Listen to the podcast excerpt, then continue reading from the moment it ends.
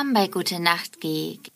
Ich bin Olga und wie jeden Dienstagabend um 18.08 Uhr lese ich euch Fandom und Wikipedia-Artikel vor. Zwar ist es nicht Dienstag, aber dafür der erste Advent um 18.08 Uhr. Ich wünsche euch einen ganz tollen ersten Advent und wie letztes Jahr werde ich an den Adventssonntagen zusätzliche Folgen hochladen. Dieses Jahr werden die Themen weihnachtlich sein. Ich wollte euch naja, auch mir die Weihnachtszeit damit ein bisschen versüßen.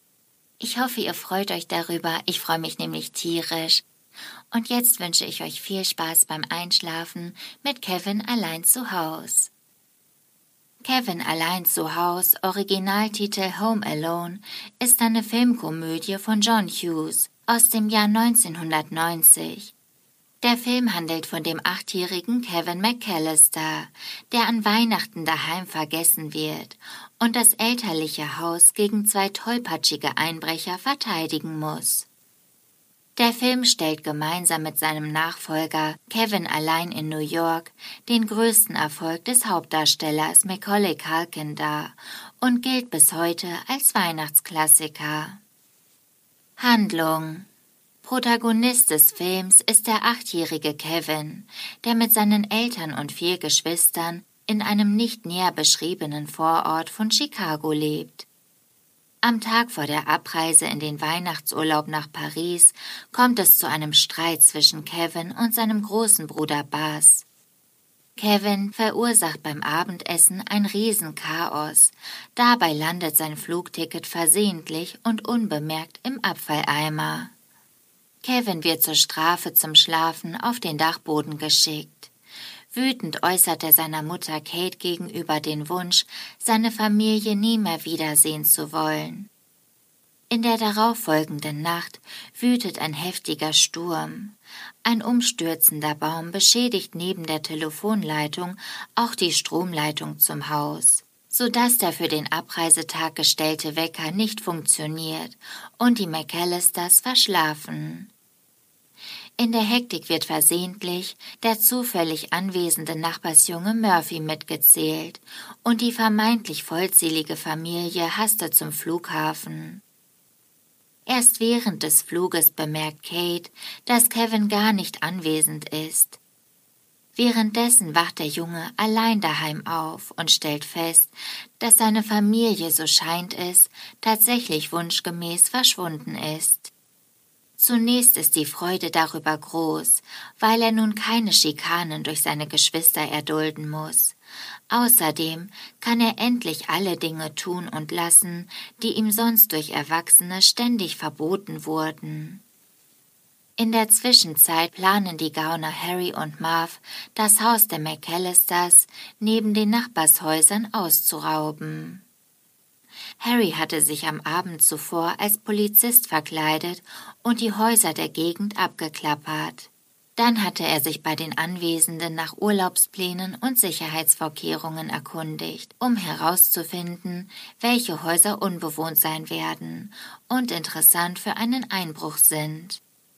Dummerweise war Kevins Vater Peter leichtsinnig genug gewesen, Harry von der anstehenden Urlaubsreise zu erzählen. Kaum in Frankreich gelandet, setzt Kevins Mutter alle Hebel in Bewegung, umgehend wieder nach Hause zu ihrem Sohn zu kommen. Wegen der unterbrochenen Telefonleitung soll ein Polizist nach Kevin sehen. Doch der Junge versteckt sich im Haus, weil er kurz zuvor dem unheimlichen Nachbarn Marley begegnet ist und sich vor ihm fürchtet, da über ihn dunkle Gerüchte kursieren. Als Kevin sich am nächsten Tag nach draußen wagt und sogar einkaufen geht, erkennt er auf dem Heimweg Harry wieder. Harry und Marv sind zwar verblüfft und verwirrt, dass der Junge zu Hause geblieben ist, sind aber dann überzeugt, mit einem Achtjährigen leicht fertig zu werden. Kevin kann jedoch dank selbstgebastelter Fallen verhindern, dass die beiden in sein Haus einsteigen. Die Gauner kommen bald dahinter, dass sie von einem Schulkind an der Nase herumgeführt wurden und verabreden in Hörweite Kevins, zu Heiligabend gegen neun Uhr ins Haus einzubrechen. Kevin wünscht sich nun doch, seine Familie wäre wieder bei ihm und trifft gleichzeitig Vorbereitungen, das Haus gegen die Bösewichte zu verteidigen. Als Harry und Marv sich zum vereinbarten Zeitpunkt Zutritt zum Haus verschaffen wollen, werden sie von Kevin erwartet. Mit Hilfe seiner zahlreichen Fallen kann er den Einbrechern schwer zusetzen. Die beiden wollen es Kevin heimzahlen, verfolgen den Jungen und tappen dabei von einer Falle in die nächste. Unterdessen verständigt Kevin die Polizei. Allerdings nennt er das Nachbarhaus der Murphys als Schauplatz des Einbruchs, da er die zwei Ganoven dorthin locken will. Diese folgen ihm auch, allerdings quälen sie sich nicht wie erhofft durch den Keller, sondern fangen Kevin im Haus ab, wo sich das Blatt gewendet zu haben scheint.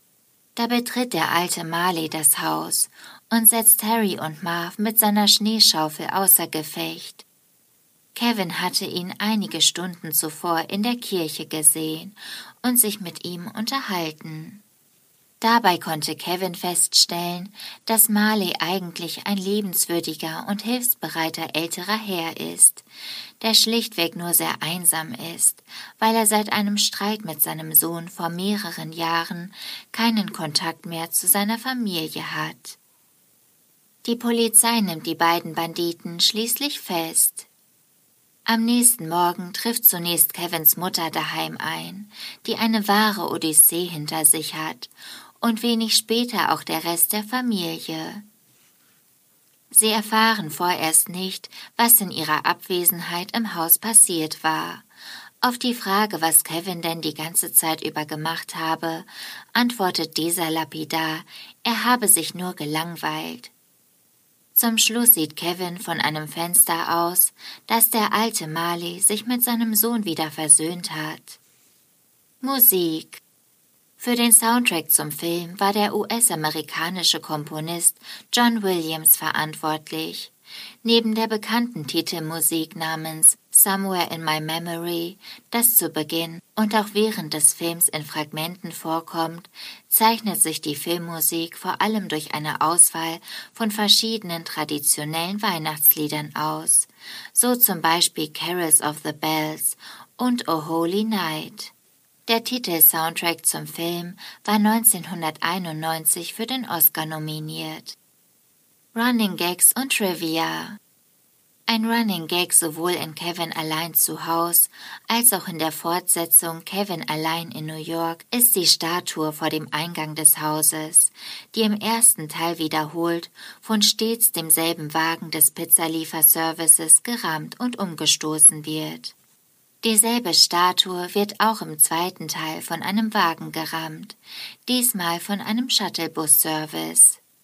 In beiden Filmteilen sehen sich die übrigen Familienmitglieder in ihrem jeweiligen Urlaubsdomizil Ist das Leben nicht schön im Fernsehen an, der in Paris auf Französisch und im zweiten Teil in Miami auf Spanisch läuft. Beide Teile enden damit, dass jemand Kevin anschreit, weil er etwas angestellt hat. Im ersten Teil ist es Bruder Buzz, weil sein Zimmer verwüstet wurde. Im zweiten Teil verursacht Kevin eine Zimmerservice-Rechnung von ca. 967 US-Dollar, die sein Vater begleichen muss. Die Schwarz-Weiß-Filme, die Kevin sich in beiden Teilen ansieht, heißen Angels with Filthy Souls, beziehungsweise in der Fortsetzung Angels with Even Filthier Souls. Das Filmmaterial wurde eigens zur Verwendung als Film im Film gedreht und soll eine Anspielung auf den Film Angels with Dirty Faces von 1938 sein. Eine bestimmte Geste Kevins ist zu seinem Markenzeichen und zu einem beliebten Meme geworden. Kevin beträufelt seine Hände mit Aftershave, das er sich auf die Wangen aufträgt. Das Zeug brennt jedoch, und noch während Kevin sich beide Hände an die Wangen hält, schreit er. Kevins Geste ist eine Persiflage an das berühmte Gemälde Der Schrei von Edward Munch. Die von Joe Pesci verkörperte Figur namens Harry Lime ist eine Anspielung auf der dritte Mann von 1949, in dem Orson Welles Rolle den Namen Harry Lime trägt. Der Name der Pizzeria im Film Little Neros ist eine Anspielung auf die reale Pizzakette Little Caesars. Während im Film eine Lieferung binnen 20 Minuten garantiert wird, wurde der real existierende Konkurrent Dominos für sein Versprechen bekannt, innerhalb von 30 Minuten zu liefern oder den Preis zu erstatten. Daniel Stern willigte ein, sich Bass Vogelspinne genau für einen Take ins Gesicht setzen zu lassen. Nicht nur, dass das Tier echt war, erst nach Beendigung des Filmdrehs erfuhren Stern und Regisseur Chris Columbus, dass die Vogelspinne noch immer ihr Originalgift besaß und nicht wie zuvor versprochen entgiftet worden war. Mehrere Familienmitglieder des Regisseurs haben kurze Auftritte im Film. Seine Tochter, seine Schwiegermutter, seine Frau und sein Schwiegervater. Der Film spielte bei Kosten von 18 Millionen US-Dollar weltweit rund 476,7 Millionen US-Dollar ein und gilt als einer der erfolgreichsten Comedy-Filme aller Zeiten. Synchronisation Die deutsche Synchronfassung entstand bei der Cine-Adaption in München nach einem Dialogbuch und unter der Dialogregie von Renate Wolf. Kritik der Filmkritiker Roger Ebert von der Chicago Sun-Times bewertet die Handlung des Films als so unplausibel, dass es als Zuschauer schwerfalle, sich in die Notlage des Kindes zu versetzen. So merkt er beispielsweise an, dass jeder Achtjährige solche Fallen zu Hause aufstellen könne. Wenn er denn Tausende von Dollars und eine Special Effects Crew zur Verfügung habe. Er lobt allerdings Culkins schauspielerische Begabung. Karen James von der New York Times beurteilt die erste Hälfte des Films als vorhersehbar und lobt hingegen die zweite Hälfte für ihren Slapstick-Humor. Sie lobt außerdem gleichfalls Colkins Schauspielkünste. Die Zuschauer liebten den kleinen Kevin und seine Abenteuer, die er erlebte. Und der Knirps Macaulay Culkin avancierte, inzwischen Dollarmillionär, zum erfolgreichsten Kinderstar Hollywoods. Heute allerdings kräht kein Hahn mehr nach ihm. Chris Columbus Film allerdings sprüht vor Tempowitz und Einfallsreichtum, schrieb die Prisma online. Auszeichnungen Kevin allein zu Haus erhielt im Jahre 1991 Oscar-Nominierungen für John Williams und für den Song Somewhere in My Memory. Im selben Jahr war der Film für den Golden Globe in den Kategorien Bester Hauptdarsteller und Bester Film nominiert. Macaulay Culkin erhielt den Young Artist Award. Fortsetzungen und Neuverfilmung. Bisher folgten vier Fortsetzungen. Teil 3 inszenierte Raja Gosnell.